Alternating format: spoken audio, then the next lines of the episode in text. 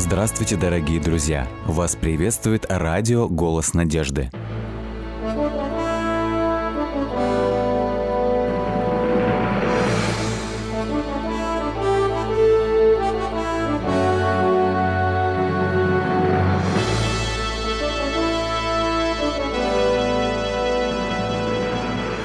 Радиотелецентр «Голос надежды» приветствует вас. В эфире программа «Великие пророки Библии». Студии Александр Болотников. Их называют большими пророками.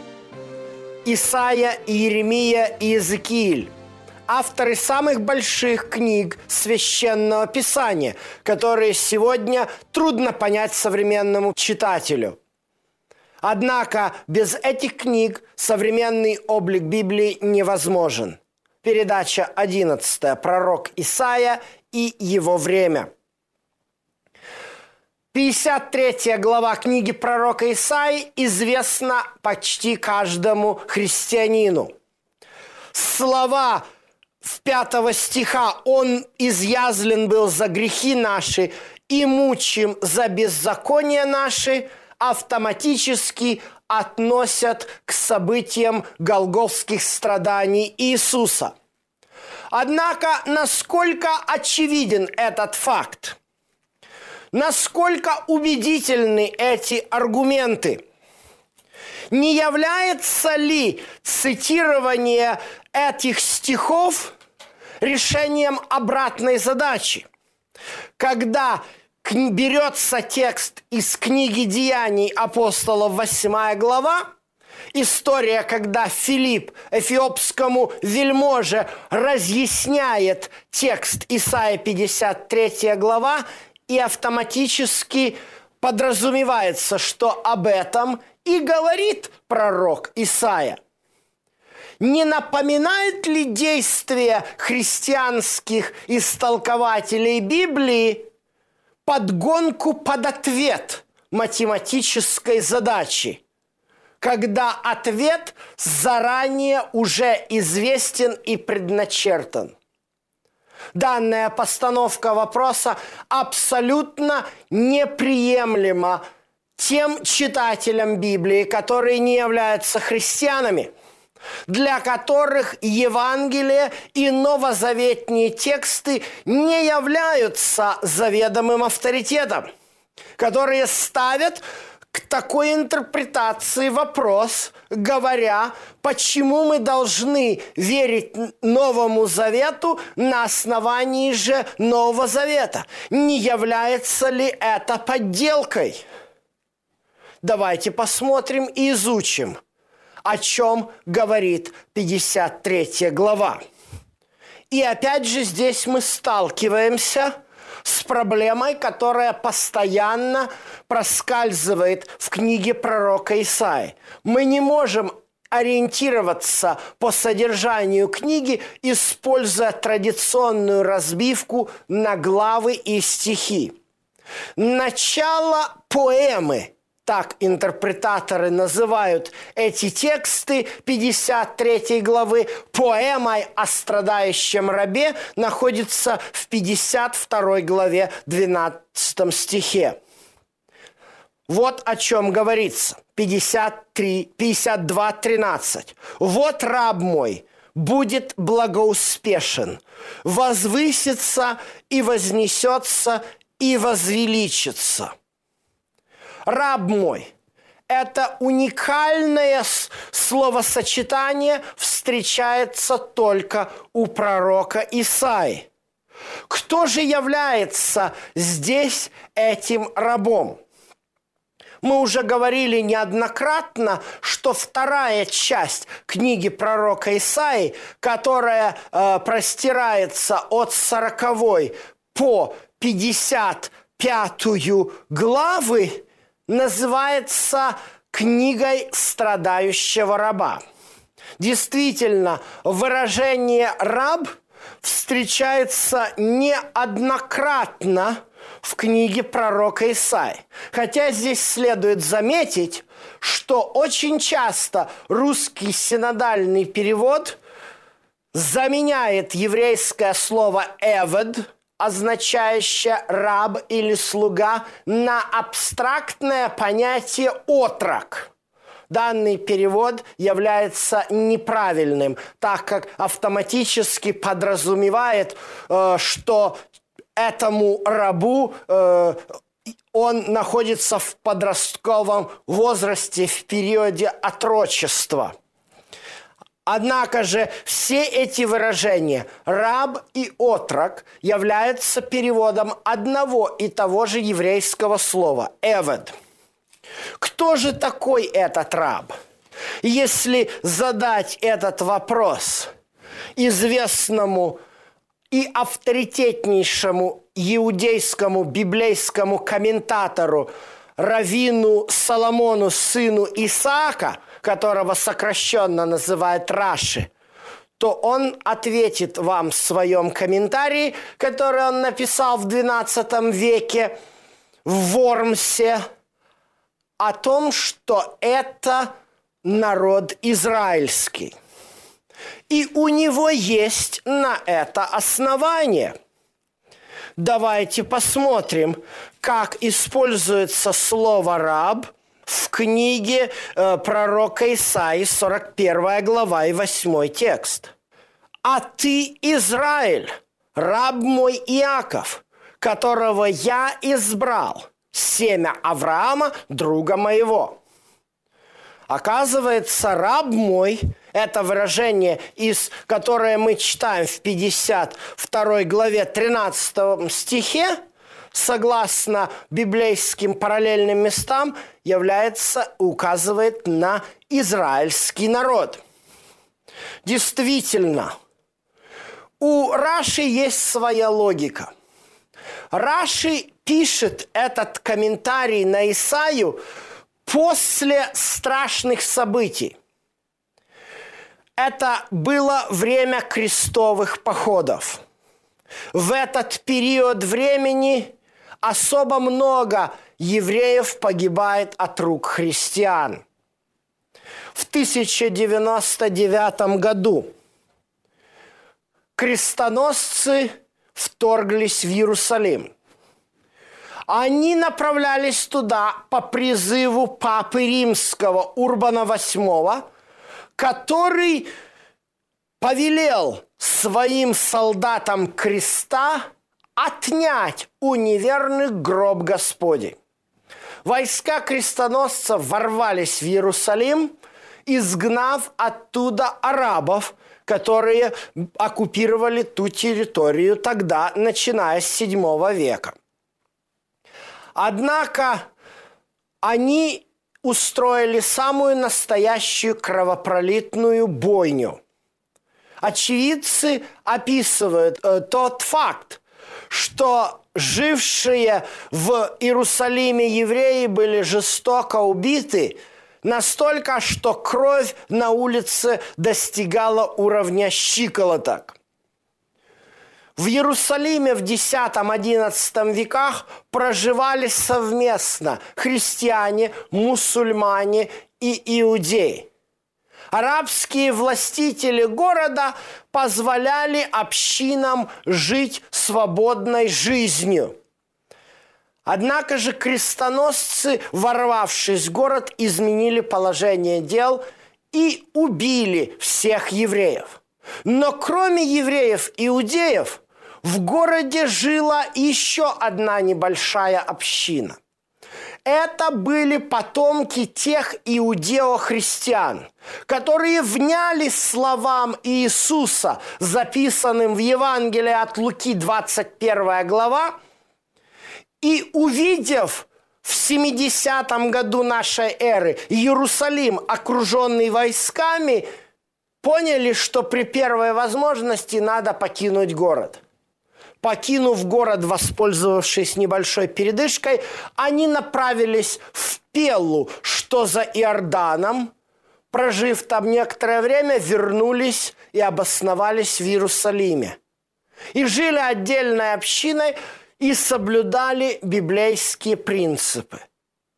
Увидев крестоносцев, они не беспокоились, думая, что это их братья по вере христиане – Однако через 10 дней после кровавого побоища, которое крестоносцы устроили иудеям Иерусалима, рыцари окружили э, квартал, где проживало несколько сотен семей иудео-христиан.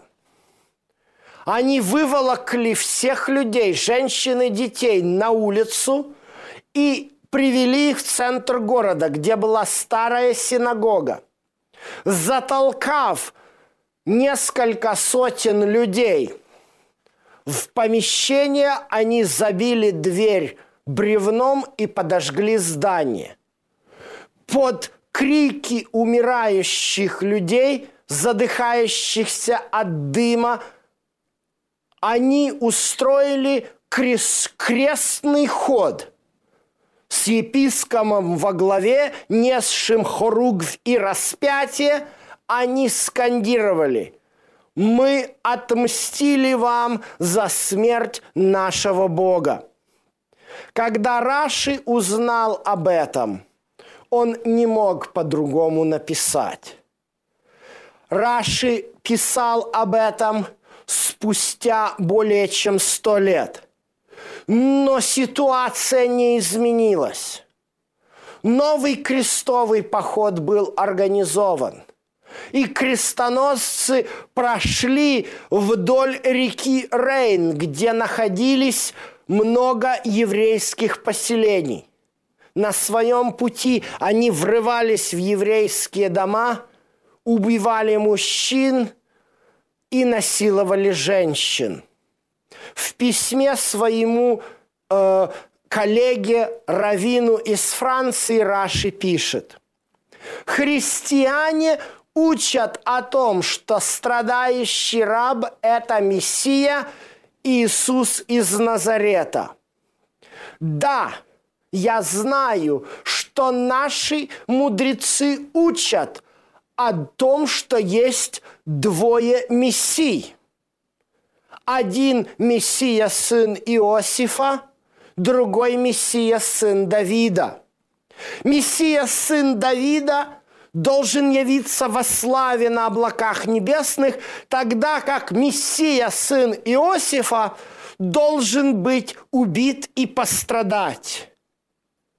Но может ли быть назван Иисус из Назарета Мессией, сыном Иосифа, тогда как его последователи такое творят с его народом?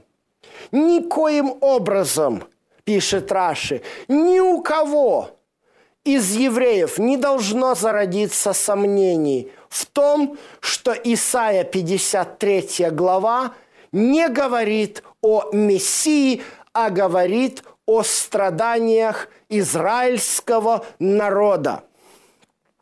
Конечно же, зная эту многовековую историю противостояния между иудеями и христианами, зная, что церковь на протяжении всех средних веков делала против еврейского народа, я могу понять те чувствования, которые испытывал Раши, написав свой такой комментарий. Однако же Исаия не жил во времена Раши. Исаия писал за 1800 лет до этих страшных событий. И Бог открывал ему другую картину. Является ли этот раб из Исаии 53 главы Яковом Израилем – Всегда ли в книге пророка Исаи рабом является Израиль? Давайте посмотрим другие примеры. Исайя 42 глава. «Вот раб мой» в синодальном переводе «отрок», которого я держу за руку, «избранный мой, которому благоволит душа моя. Мы видим сходство с тем, что было прочитано в 41 главе. «Израиль – раб мой, которого я избрал». Но давайте посмотрим дальше. «Положу дух мой на него и возвестит народом суд». Может ли Израиль быть судьей всем народам? Никакая иудейская традиция подобной интерпретации не допускает. Судьей народа является только Всевышний Господь. Не возопьет и не возвысит голоса своего. 42 глава, 2 текст – трости надломленной не переломит, и льна курящего не угасит, но будет производить суд по истине. Производство суда по истине уже упоминалось в книге пророка Исаи, 11 глава.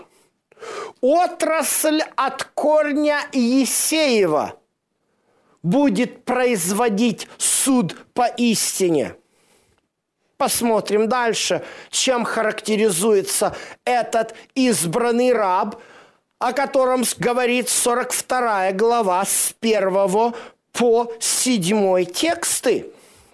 «Я Господь, призвал тебя в правду, буду держать тебя за руку, хранить тебя – это те же самые слова, что и в 41 главе с 8 по 10 стихи. Там тоже Господь держит своего раба за руку. Кажется, есть сходство. Однако же посмотрим дальше. «Поставлю тебя в завет для народа, во свет для язычников». Если Израиль еще можно предположить, что является светом для язычников, то здесь, конечно же, еще употребляется завет для народа. Не может народ быть заветом для самого себя. Иными словами, неоднократное употребление слов «раб мой» показывает нам, что в книге пророка Исаи с 41 по 49 стихи их ученые исследователи книги Исаи так и называют поэмами о рабе – Раб мой употребляется в двояком смысле. С одной стороны, есть тексты, говорящие о рабе, как об Израиле. Та же 42 глава с 19 стиха. «Кто слеп, как раб мой? Кто глух, как вестник мой, поставленный?» Всякий раз в таких стихах употребляется или подразумевается израильский народ. 22 стих. Этот народ разоренный. Но когда говорится о рабе, 42 э, главе с 1 по 7 текст, этот раб – всегда безымянный. И характеристики этого раба никаким образом не соответствуют характеристикам народа. Давайте посмотрим на 53 главу еще раз. О ком говорится там? Кто поверил слышанному, и кому открылась мышца Господня? Он взошел перед ним, как отпрыск, как росток из сухой земли. Нет в нем ни вида, ни величия. Говорится здесь о рабе народе или говорится о личности. Давайте посмотрим. Он истязуем был, но страдал добровольно. Не открывал уст своих. Как овца веден был он на заклание, как агнец перед стригущим его безгласен. Так он не отверзал уст своих. Седьмой текст 53 главы однозначно говорит о том, что этот раб идет на свои страдания добровольно. При множестве страданий, которые испытал израильский народ за многовековую историю, ни разу эти страдания не были добровольными. Девятый стих.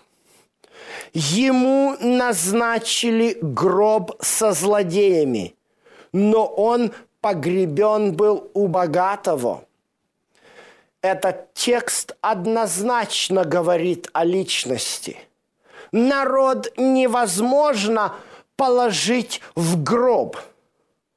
Здесь э, мы видим очень уникальную ссылку на процедуру смертной казни, которая э, практиковалась в Израиле и о которой написано очень много в Талмуде. Дело в том, что по израильскому законодательству, записанному в иудейской традиции, всякого преступника предают смерти свидетели, видевшие его преступление – после чего его кладут в специальную гробницу, где хоронятся вот такие вот преступники своим преступлением, заработавшие себе смертную казнь. Здесь же говорится о том, что этот раб умер как преступник, но не был похоронен в такой могиле – потому что он умер как преступник, не имея на себе вины.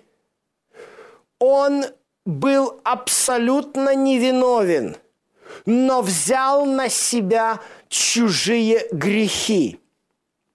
Написано так. Но Господу было угодно поразить его. Он предал его мучению – когда же душа его принесет жертву умилостивления, он узрит потомство долговечное, и воля Господня благоуспешно будет исполняться рукою его. Этот текст имеет особое значение. Во-первых, здесь говорится – не совсем может быть явным образом, но говорится о том, что после своей смерти этот раб будет продолжать успешно выполнять волю Божью. Может ли мертвый человек успешно выполнять волю Божью? Очевидно, нет.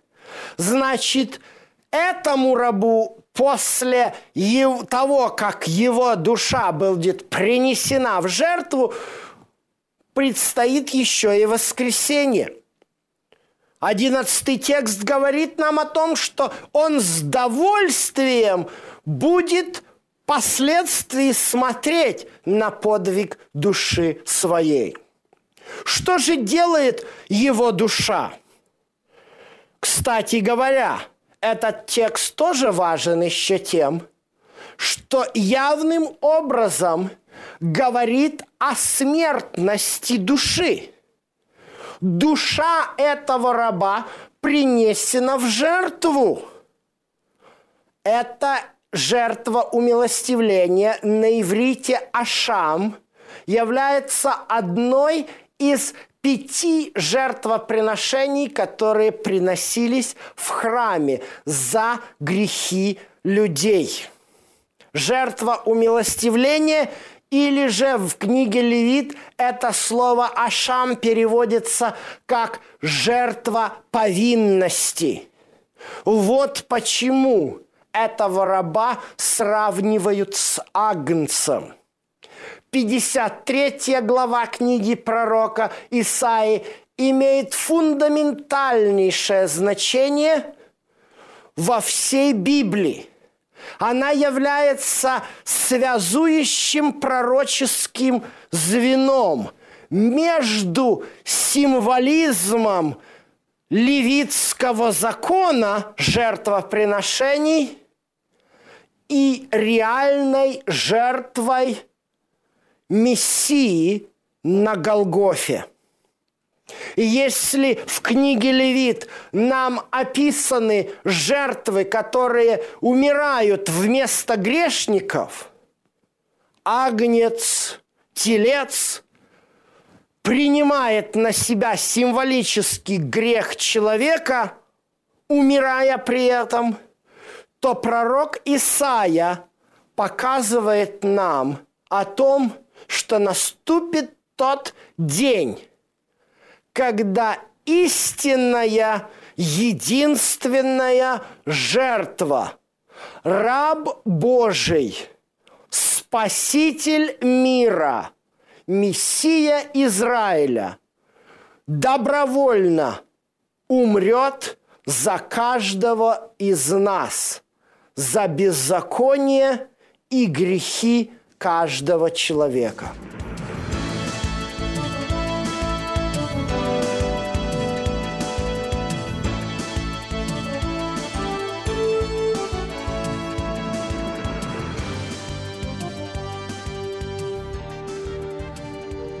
Дорогие друзья, вы можете оставить свои сообщения через WhatsApp и Viber по номеру плюс 7 915 688 7601 или позвонить нам на бесплатную линию, которая работает на территории Российской Федерации. Номер 8 800 100 ровно 1844. 8 800 100 ровно 1844.